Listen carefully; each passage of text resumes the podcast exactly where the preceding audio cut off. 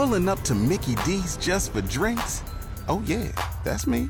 Nothing extra, just perfection and a straw. Coming in hot for the coldest cups on the block.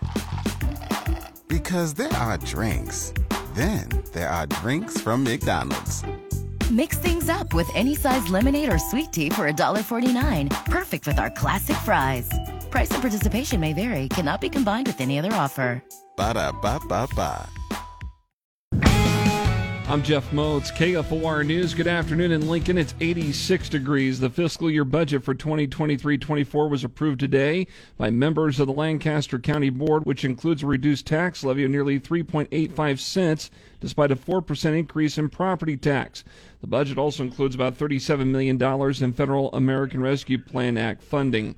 After spending the past 44 years of his life at the Lincoln Regional Center, 77 year old Erwin Charles Simants died last Thursday at a Lincoln hospital. What caused his death has not been determined.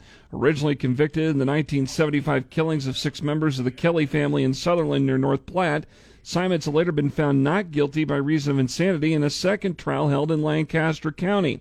The second trial took place after it was found that in the first trial, the Lincoln County Sheriff had been playing cards with some jurors while they were sequestered.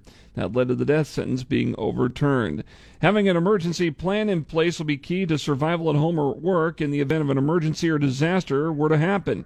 September is National Preparedness Month, and Lancaster County Emergency Management Director Jim Davidsaver tells KFOR News that would include having an emergency kit with supplies that last you three days for everyone in your home. Anybody that may have special needs, anybody that may have increased vulnerability, and don't forget pets.